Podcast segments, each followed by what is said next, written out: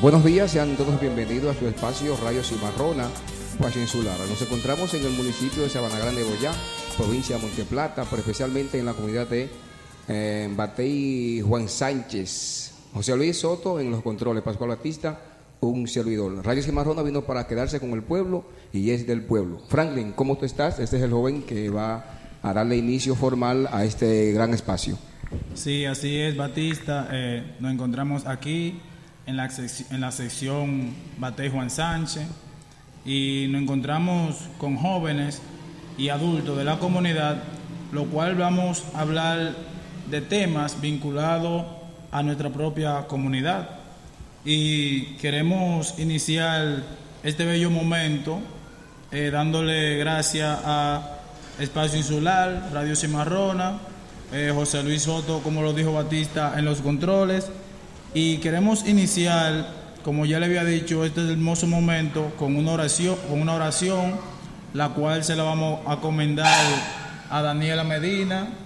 Eh, Daniela Medina, queremos que nos ponga en este momento en la mano de Dios. Sí, buena, buenos días, Dios le bendiga a todos. Eh, como dijo mi hermano Franklin, vamos a estar elevando una oración para ponernos en manos del Todopoderoso. Bueno, en el nombre del Padre, del Hijo y del Espíritu Santo, Padre Celestial que estás en gloria, te damos gracias, Señor.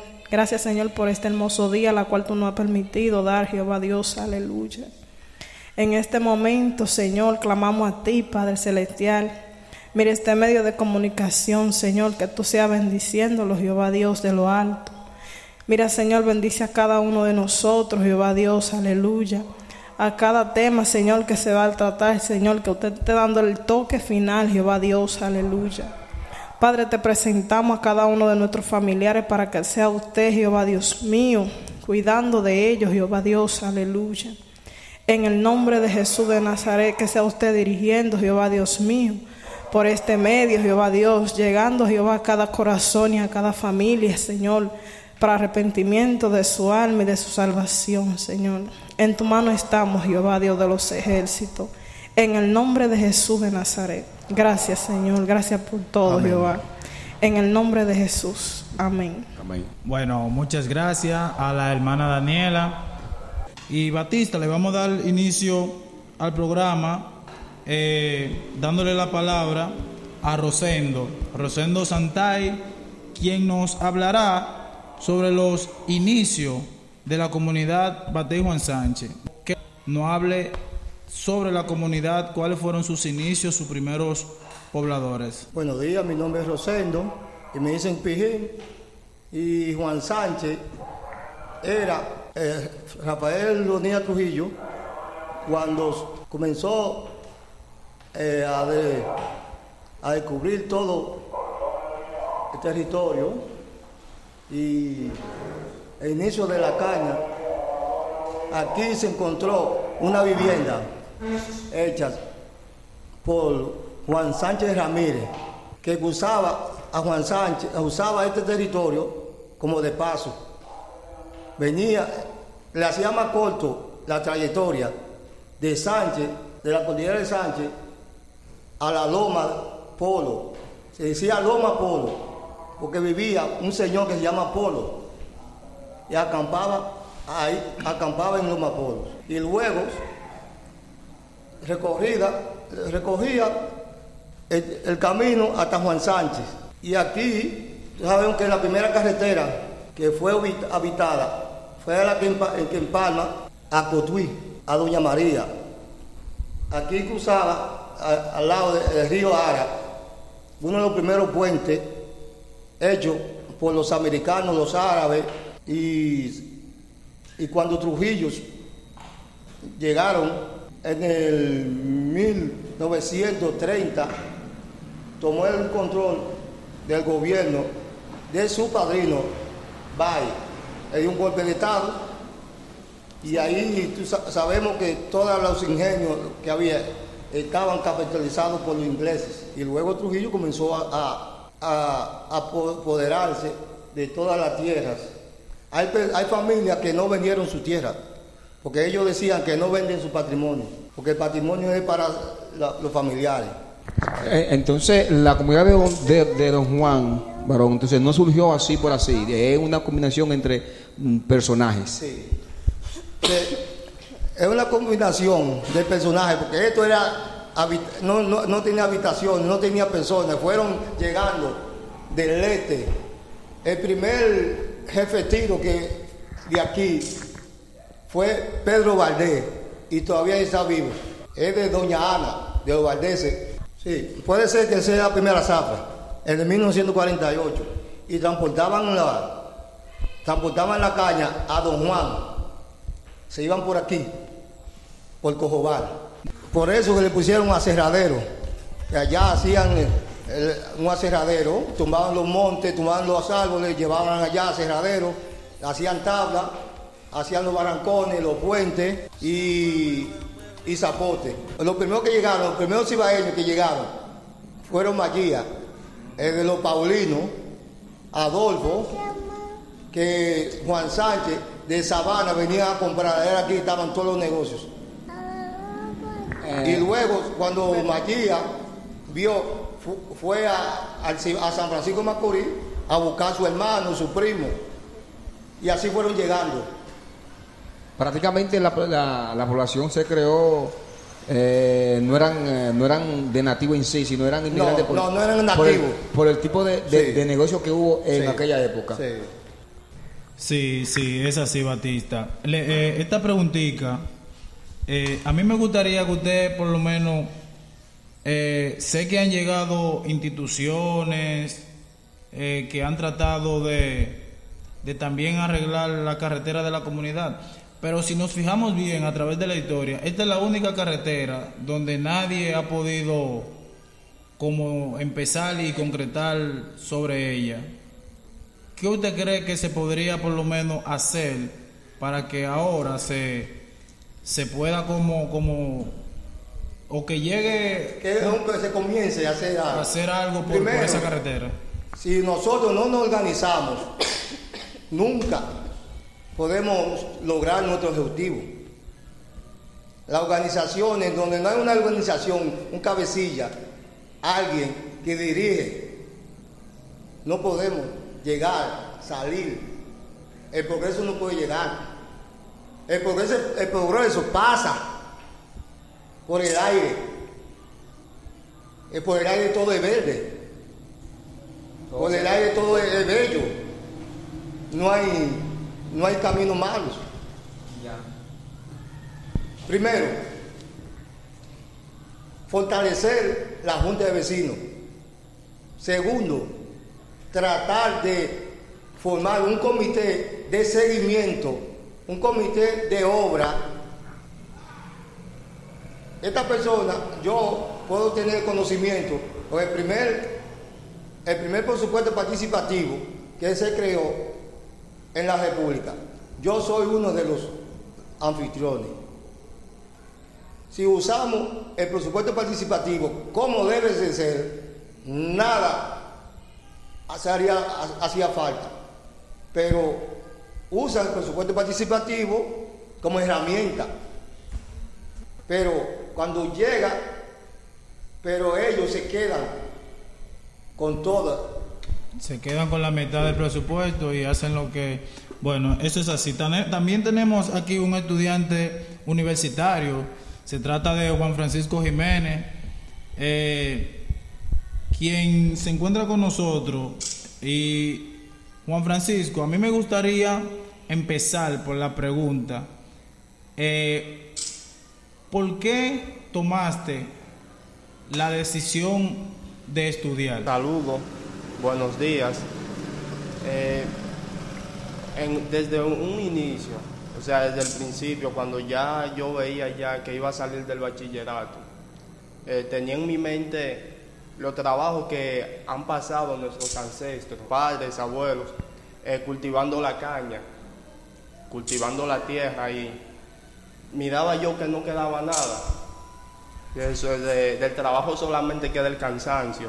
No había ningún recurso eh, tangible que, que pudieran decir, bueno, ya eh, tenemos esto para nuestros hijos. Yo vi entonces que, en cierto modo, mi camino, si yo no buscaba una alternativa, iba a ser el mismo. Trabajar la tierra, eh, bregar con animales. Y no, era, no, es que, no es que sea malo, porque ningún trabajo es malo. Todo trabajo dignifica el hombre. Pero en cierto modo ya yo no pensaba el futuro para mis padres, porque ellos van muriendo. Yo pensaba el futuro para mis hijos. Entonces de ahí es que tomo la decisión de eh, apoderarme, eh, de emprender el camino y de mejorar mis notas, que así cuando yo le pidiera ayuda a una tercera persona, al él mirar mis notas, viera que invertir en mí no era, vamos a decirle, echarle su dinero en un saco vacío, sino que estaba invirtiendo en una persona que tenía las notas, tenía la capacidad y quería lograrlo. Sí, y tenía también la aspiración, porque todavía se te nota la aspiración. ¿Y qué? Por la educación. Actualmente estudio licenciatura en Ciencias Sociales en la Universidad Dominicana OIM. Bueno, cada vez que uno dice, cuando uno dice ayudar a los hijos, uno dice eh, costearle los estudios, eh, comprarle ropa y cosas así, pero cuando uno dice ayudar a los padres, siempre hacerle su casita. Eh, que así como uno no le faltó nada o no le faltó lo primario, lo esencial. Así que también a ellos no le falte su medicina, eh, darle cariño, siempre tener eh, cuidado con ellos, porque sabes que ya después que los padres ya llegan a cierta edad vuelven a ser niños. Entonces prácticamente ya ellos son hijos de nosotros. Eh, eso es lo primero, su casa, que a ellos no le falte nada. Eh, a veces darle su dinerito, no esperar que ellos se lo pidan a uno, sino darle su dinerito. Así, es así, Juan Francisco. También se encuentra con nosotros Daniela Medina, quien nos va un tema que ella va, que le voy a hacer la pregunta después de, de su presentación. Muy buenos días, Franklin. Como ya habías dicho, mi nombre es Daniela Medina y voy a estar compartiendo con ustedes un amplio tema que esperemos que desarrollemos y podamos entender. Eh, sé que tu madre es promotora y tú ayudas mucho a tu madre. Y en estos días había un brote de un brote diarreico eh, dentro de la comunidad, tanto en el Batey Juan Sánchez como en, en el Batey La Pista. Y sé que tu madre no descansó, ni la doctora, porque se mantuvieron vigilantes en el en el proceso. ¿No puedes hablar un poco sobre eso? Sí, Franklin, yo te puedo hablar un poquito de eso y en verdad eh, este brote fue a causa de, de, la enfermedad que anda del, del mosquito, del IDG, según dicen ellos que es el mosquito, pero se ha desatado un brote de, diarrea, fiebre alta, dolores musculares, dolores en los huesos y fiebre muy alta. Y hace, no, no hace mucho estuvimos, estuvimos en algunos sectores, estuvimos en la pista primeramente, luego recorrimos Juan Sánchez, Acerradero, eh, Batey Nuevo, mm, Acerradero Batey Nuevo, eh, La Altagracia, Piraco, estuvimos recorriendo aproximadamente abarcando esta provincia con este brote, eh, vacunando a, los niños con, algunas enfermedades que, que son antivirus. Eh, según lo que nosotros anduvimos haciendo de la jornada de, de vacuna, eran antivirus porque como ya se estaba viendo el brote de fiebre, de diarrea, no simplemente en los niños, también en los adultos, pero la vacuna era más en, los niños, porque usted sabe que los niños al, ser pequeños no tienen, no tienen el soporte de una persona grande, porque usted sabe que si una persona grande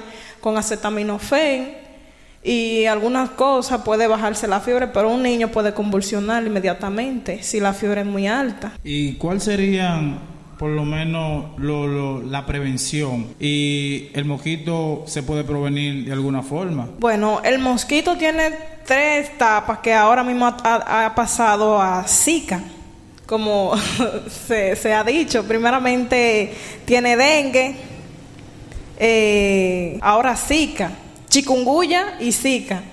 Pero personas que como a todos más o menos aquí le ha dado la, eh, el chikungunya primeramente, que fue casi lo mismo que ahora estamos viendo que Zika.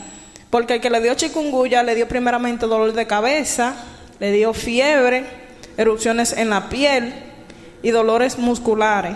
Entonces, cuando ya alguna persona que le ha dado eh, que ahora le ha dado Zika, dicen que después que le dio la chikungunya no han vuelto a servir más. Entonces, eh, eso eh, empeora el cuadro ahora de la, de la Zika, porque hay personas que nunca se han sanado después que le dio la enfermedad. Todavía sufren de dolores musculares, todavía se le hinchan la mano. Yo he visto personas que todavía dicen que no han servido después de, la Zika, de la chikungunya. Pero ahora el darle Zika ha empeorado mucho las cosas porque según vienen siendo más fiebre, más dolores, entonces le puede, dicen que casi esas personas que sufren de eso es porque tienen dolores, sufren de artritis, de dolores en los huesos osteoporosis, esa cosa. ¿Cómo cuántas personas ustedes atienden diario, más o menos, en el, en el centro de salud? Bueno, llegan algunos 30. Diariamente llegan muchas personas a la clínica porque si no es con el niño enfermo, ya viene siendo los vejentes, si no personas embarazadas, eh, personas que asisten frecuentemente vienen siendo como 30 diarios o más. Pero prácticamente por, la, por la misma enfermedad. Por la misma enfermedad, ya sea de chikungunya o sea gripe la gripe común, que ahora mismo es otro, eh, otra enfermedad, viene siendo otro cuadro más peligroso, porque ahora mismo eh, hay personas que empieza el Zika, puede ser como cualquier dice, como, como el reflejo de gripe, pero se viene desarrollando, ya viene dándole fiebre alta, después de fiebre alta comienzan los dolores en los huesos, y después de los dolores en los huesos viene siendo ya la erupción en la piel, que es la, alergia. Y hay personas así que yo he visto que primeramente van porque tienen una gripecita y después se empeora. Entonces... Eh, recordándole a nuestros oyentes y a nuestro público que eh, estamos en la comunidad del Batey Juan Sánchez, en provincia Monteplata, en el municipio de Samagana de Boyá. Gracias a es María Isabel y espero eh, compartir con ustedes. Y... hace un año terminaste tu bachillerato y todavía no ha podido ingresar a la universidad. Sé que con como tu caso habrán, habrán otro, otro, pero queremos que tú nos expliques por qué no has podido ingresar a la universidad. Sí, así mismo es como ya tú lo dijiste. Eh, ya hace un año que terminé el bachillerato y no he podido comenzar la universidad porque mi padre en realidad no tiene los recursos para poder ayudarme a entrar. Entonces somos, somos, somos, cuatro, somos cuatro hermanas por todas. Entonces él no puede, o sea, no, no puede, somos demasiadas y no puede eh, darme el dinero para poder ir a pagar la universidad. Todo. No, tiene recursos, no gana lo suficiente como para... ¿Y cuál es el trabajo que hace tu papá? Mi papá es, vamos a decir que chiripero, como todos saben, y entonces él no tiene los recursos, o sea, no gana lo suficiente para poderme mandar a la universidad. Pero yo no voy a quedarme así como muchos jóvenes que estamos que están aquí en la comunidad que yo terminan el bachillerato y lo que dicen que no que la escuela no pagan, que la universidad no pagan. Yo no pienso eso, yo pienso en mi futuro y no quedar como muchas jóvenes aquí que quedan embarazadas que no, no, no estudian, quedan embarazadas y, no, y luego su mamá se tienen que hacer cargo de ellas y atenderla a ella y atender a sus hijos también. Pensé irme a trabajar a casa de familia para poder eh, iniciar eh, la universidad, pero no me fue bien y no me estaban pagando eh, el suficiente dinero y no me iba a alcanzar tampoco para poder pagarlo. Lo dejé y estoy esperando conseguir otro para poder iniciar. Sabemos que tu padre tiene... Entonces también se encuentra con nosotros aquí Jorge Geraldo. Ah, sí, sí, así como Jorge Geraldo Pierre, quien también es un eh, estudiante universitario. Sí, muy buenos días. Continuamos con, con el hermano Jorge, Jorge Gerardo Pierre, como ya le había dicho, quien, quien, si no me equivoco, estudia ingeniería en sistema y nos va a hablar sobre eso. Bienvenido nuevamente, Jorge. Sí, buenas. Como decía el compañero Franklin, yo estudio ingeniería en sistema y computación en la Universidad Dominicana OIM. Esta carrera es una carrera que yo tomé porque desde el principio siempre he sentido como una pasión hacia lo que es son las computadoras, los teléfonos, hacia lo que es la tecnología en sí, hacia lo que son los avances tecnológicos. Porque desde tiempos muy remotos nosotros hemos sufrido grandes avances que ya hoy en día para muchos no es significativo, pero que son importantes, que desde tiempos remotos muchos pensarían, eso es algo que hasta yo podía averiguar, eso es algo que yo sabía, que, pero que en ese entonces, en ese tiempo, para esa persona le era muy difícil, como lo que es la teoría de Galileo Galilei, donde dice que la Tierra se movía y que la Tierra no era redonda, pero achatada por los polos. En ese entonces, eso era algo que los sacerdotes creían que eso era incierto, que por eso lo condenaban a ganar perpetua. Hoy en día nosotros decimos que esto es algo normal, que sabían que la Tierra se mueve, pero en ese entonces esa persona no sabía, como también lo que es la electricidad, entre cosas así. Entonces yo me inspiré hacia eso, hasta tomar carreras que tienen que ver con lo que es la tecnología, los grandes avances, como que antes nosotros, como que antes una computadora ocupaba este cuarto completo, una sola máquina, y para elaborar dicha tarea, la más sumaba, estaba, no dividía ni multiplicaba, esa era la pascalina. Y hoy en día ya tenemos computadores portátiles que hacen eso rápidamente en segundos. Sí, Jorge. Me encantaría saber cómo tú te haces para, para estudiar tu carrera. ¿Trabajas? O, o, el dinero? ¿Quién te ayuda para poder estudiar? No, yo no trabajo. Me ayudan mis padres. Que con el esfuerzo, como todos saben, mi madre es trabajadora doméstica y mi padre es un chiripero. Y ellos, lo que pueden, me ayudan para poder, para poder llegar. ok. Me encantaría saber, Jorge.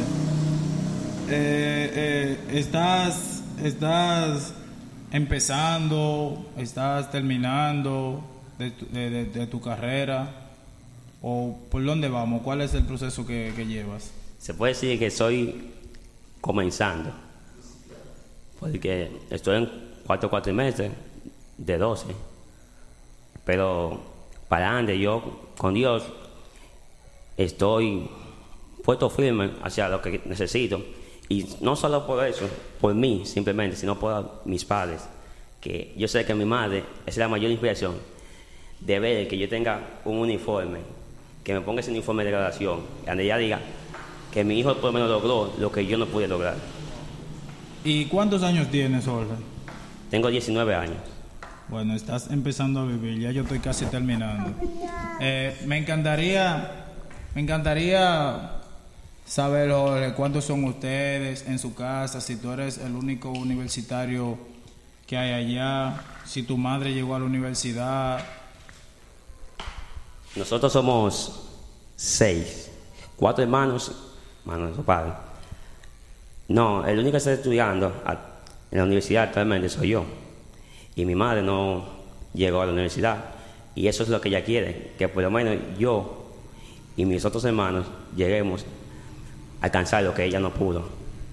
Lo que ella no pudo no por inspiración, sino porque tal vez en ese tiempo no había los recursos necesarios para enviarlo o para enviarlo a ellos a la, a la universidad.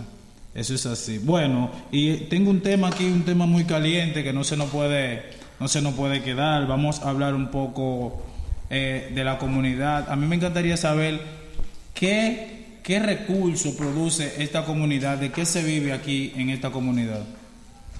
Actualmente en esta comunidad se vive de la ganadería en sí Y agricultura, chiripiano, eso es lo que la persona más hace aquí en esa comunidad. Aquí no hay otro, otro tipo de empleo que no sea ganadería, chapear. Esos son los únicos empleos que produce esta comunidad. Sí. Bueno. Eh, otra pregunta, Aaron. Más o menos ustedes me hablaron de la, de la ganadería y el, y el chapeo. Eso es de llevar la, la, La la agricultura. tierra con, Sí. con- con machete y palo y pico. Sí. Entonces, eh, esos ganados son eh, personales o co- que hay una empresa que tiene muchos ganados, son latifundistas o minifundistas. Más o menos yo puedo tener cinco cabezas de vaca y busco personas para que trabajen conmigo y otros tienen 20, 30, ¿cómo es? Eso como usted dice, que hay veces personas que tenemos 5 o 10 cabezas de vaca, entonces buscamos a un trabajador para que ordeñe, achique, entonces. Me dicen que, que la tierra de, de, de la colonia, después de haberse terminado la caña, fue, fue abarcada por personas que ni siquiera son de la comunidad. ¿Eso es así? Sí, eso es, en sí, la República Dominicana es una mezcla de tradiciones, mezcla de pueblos, como lo que son los indígenas, africanos y españoles. Asimismo, es esta comunidad, son personas allegadas que fundaron esta comunidad, que sentaron esa comunidad. Eh, eso es así. También tenemos otro tema muy picante. Queremos hablar sobre, la sobre las pasadas elecciones que pasaron eh, en, en mayo, el 15 de mayo, y sabemos que es un tema muy caliente en la actualidad, ya que aún a esta hora todavía hay síndico en, en, en Sabana Grande de Boyar. Eh, no hay síndico. Entonces, me encantaría saber con ustedes cómo, cómo, cómo crees tú, Jorge, que pasaron las pasadas elecciones del 15 de mayo. Bueno, Franklin, yo pienso que hubo una mala en sí organización, ya que esto es un país independiente y demócrata. Entonces que hay, habemos personas que no nos destinamos a perder y que queremos en sí estar bajo un régimen. Que hay personas que están, están en el poder no por cumplir los cuatro años o porque la ciudadanía quiera, sino porque ellos se quieren quedar aún en contra de la ciudadanía. Me encantaría, me encantaría saber, Rosendo, ya que sabemos que tú también fuiste candidato a, a regidor o a síndico, ya tú nos dirás, eh, ¿crees que las elecciones que pasaron ahora el 15 de mayo fueron la- la- la- las mejores, las peores elecciones y por qué? Estas elecciones de ahora fueron las peores elecciones que hubo mucho, mucha innormalía a nivel nacional. Podemos ver que hay pueblos, hay municipios, todavía no se sabe, como por ejemplo Sabana, todavía no están de acuerdo quién es la candidata que, que ha triunfado. Que hay un estilo de, de como, eh, como dice la palabra, como soy yo, yo soy fuerte y no debo ser, no debe ser así. Sabemos que la candidata, la, la, la alcaldes, alcaldesa actual, tiene una tasa de rechazo muy, muy por encima de lo normal. Si nosotros cotizamos cada mesas electorales, Vea- nosotros vemos, veremos que en cada mesa la candidata ha quedado por el debajo Son las primeras elecciones donde, donde a dos o más días todavía no tenemos, no tenemos síndico en, aquí en, en Sabana Grande de Boyá. Eh, es la primera vez que pasa eso, o creo, bueno, sí, para mí que nunca, nunca había pasado eso.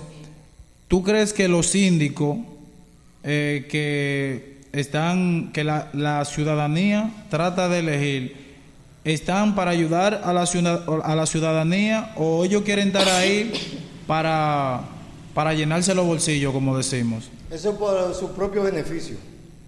No bajan, no bajan donde lo necesitan. Ellos se quedan donde no lo necesitan, donde ellos reparten el pastel, reparten lo que tienen. De, lo de la comunidad, lo que nos, los que le toca a cada municipio, se quedan con ellos, tres o cuatro. De, de- de manera que, según tu exposición, compañero, es que entonces los ayuntamientos de por aquí no es para los pueblos, sino es para el que está... eh, El anillo, el anillo. Hay un anillo. Hay, una- hay- hay un anillo. Eh, no sé cuál de los, de, los, de los expositores me pueden responder esta pregunta. Sabemos que todos los pueblos eh, tienen algunos problemitas, ¿no?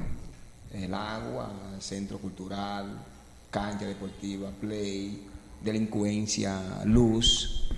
Mientras yo venía para acá, en el transcurso del camino, veía mucho pozo que es eh, manual, con palanca, cogían el agua. Pero en mi provincia no, no veo eso, no, no, no lo hay. No sé si aquí hay a- acueductos y más. En esta escuela que está aquí, veo que tienen una, una cisterna y tienen un caño.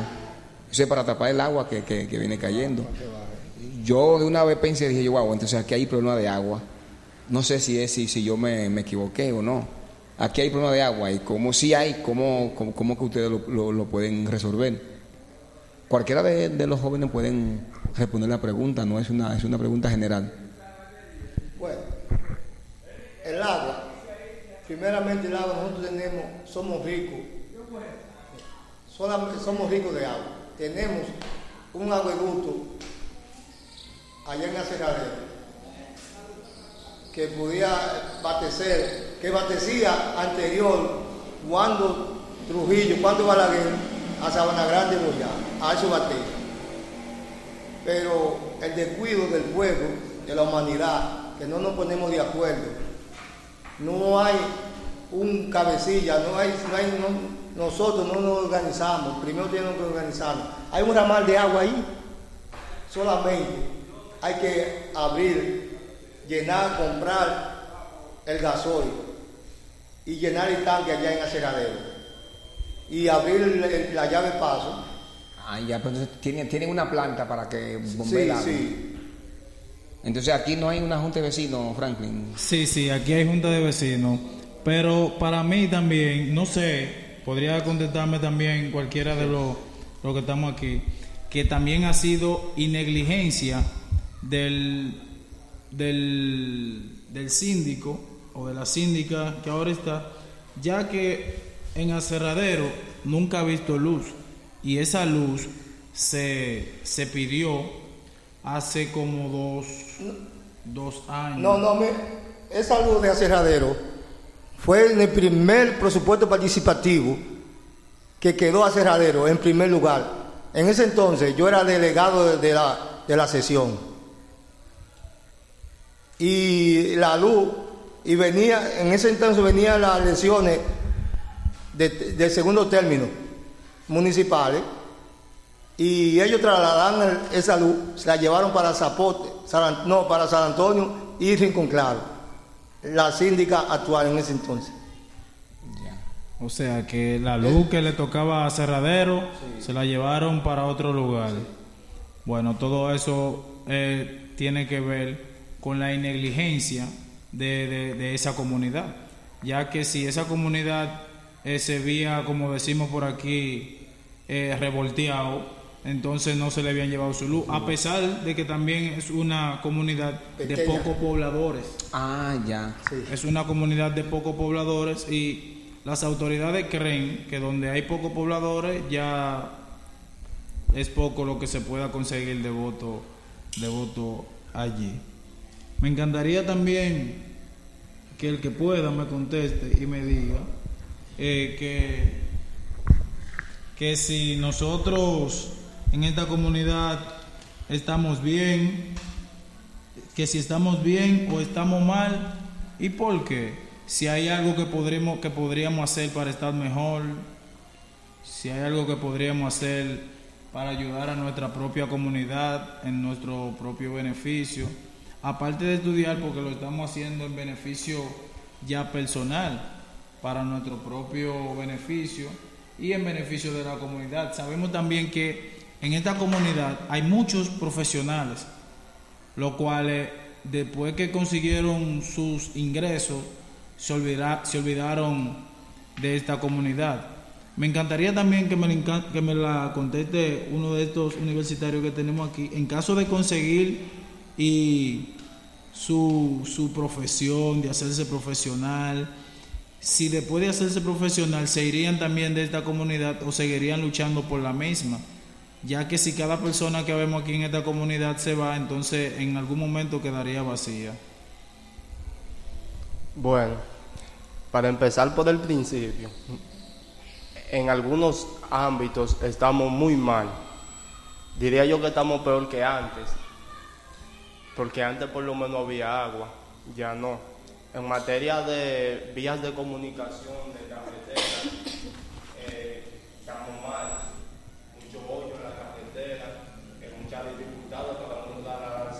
más cercano, a Sabana, al municipio. Eh, creo que todo eso se ha debido tanto al descuido de las autoridades como a la dejadez de parte de la propia ciudadanía de, Juan Sánchez. Creo que nosotros también somos culpables y hemos permitido que todo esto ocurra. Eh, hemos permitido que se violenten nuestros derechos, que se nos quite lo que nos toca. Nosotros mismos lo hemos permitido. Y en segundo lugar, yo de conseguir eh, mi meta no me iría. Me quedaría aquí para colaborar tanto físicamente como intelectualmente en lo que yo crea que mi comunidad eh, lo necesite. Eh, sabemos que tenemos aquí en esta comunidad, aparte de estar tan empobrecida, en esta comunidad vivieron personas que tienen mucho dinero y están bien empoderadas y saben que esta comunidad todavía existe. Me dicen que esta comunidad eh, tiene más de 15 personas profesionales en educación. Me dicen que las personas después que consiguieron sus, sus ingresos eh, eh, se fueron, no han vuelto y lo que quedan son los que, lo que están empezando. Los que están empezando ahora. ¿Alguien puede contestarme algo, algo sobre eso? Decirme si, si hay alguna persona de eso que ellos conocen si saben dónde viven, que nada más algunos se acercan en los tiempos de, elecciones. Por ejemplo, yo conozco a Félix Santana, el cual vivió aquí, es maestro. Eh, conozco a Pedrito Valdés, el cual vivió aquí, es maestro. Tenemos a la hija de Kelly, la cual es enfermera. Y, y si mal no recuerdo, el mismo Félix Santana me estaba diciendo que, el, que había un señor que vivía aquí, que es el que tiene que ver con estas cuestiones de, de, la lotería.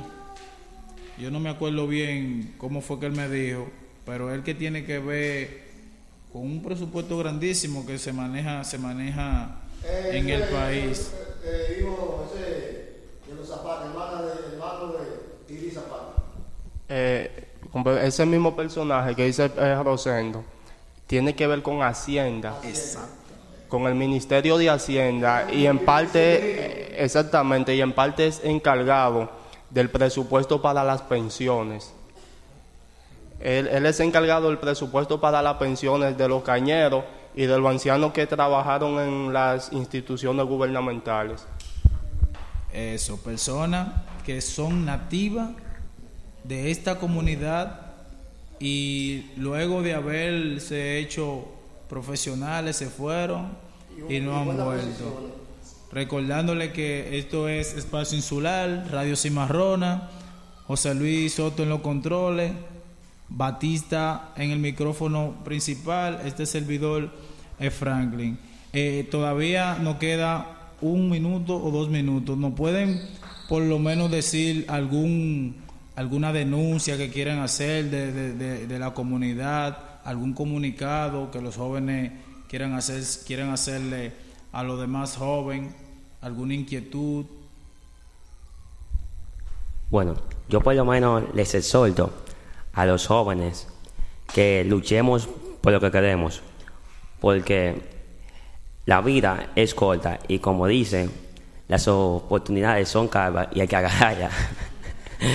Pero pues, entre los jóvenes tenemos que luchar en verdad por lo que queremos, aunque se nos hace difícil porque como sabemos que es una, una comunidad bastante pobre y de pocos recursos, pero que el que lucha y persevera alcanza lo que quiere. Eso es así, eso es así. También tenemos a la hermana Daniela que nos quiere decir algo. Bueno, mi exhortación sería para que cuidemos nuestra salud porque, como bien eh, yo puedo decirle, que nosotros mismos debemos cuidarnos, más o menos, si podemos evitar más o menos en los patios la limpieza con la basura, para que el mosquito no se, no se siga produciendo y así no, no hayan más personas afectadas, más o menos personas, eh, les exhorto a las madres y a los padres también y a todos que nos unamos a una sola voz y hagamos jornada de limpieza para que así podamos eh, ayudarnos mutuamente y ayudar a la comunidad para que así ya no se siga esparciendo lo que es el, el, que sí que es el mosquito, personas que tengan más o menos eh, tengan latas en su patio que contengan mucha agua, que tengan envases que puedan contener agua que la volteen, que la boten a las matas, a las flores, que tengan flores, que le cambien el agua, que no dejen agua estancada para que no se siga produciendo esos mosquitos, que recojan la basura, que si tengan eh, eh, eh, árboles que sean muy frondosos, que lo corten, que no tengan nada llamativo a que se pueda producir ese, ese mosquito. Usted que madre y también padre, que se preocupa por la salud de su familia, que puedan hacer esto para que así podamos más o menos salir a camino y que no hayan tantas enfermedades que afecten a nuestros niños, que hagamos una jornada de limpieza y nos preocupemos más por nuestra salud. Quiero también concluir diciendo que siempre habrá jóvenes y personas que te digan que tú no puedes, que tú no tienes talento, que tú no das para eso porque en verdad te quieren ver como peces entre las redes, sufriendo de una enfermedad, si no muerto o preso. Eso es así, eso es así. Eh, nada, de este momento nos despedimos. Como le dije ahorita, esto es Espacio Insular, Radio Cimarrona, promoviendo el derecho, porque lo que hacemos en esta radio es que la gente se exprese y diga las cosas como son. Mi hermano Batista, eso es así, eh, muchas gracias.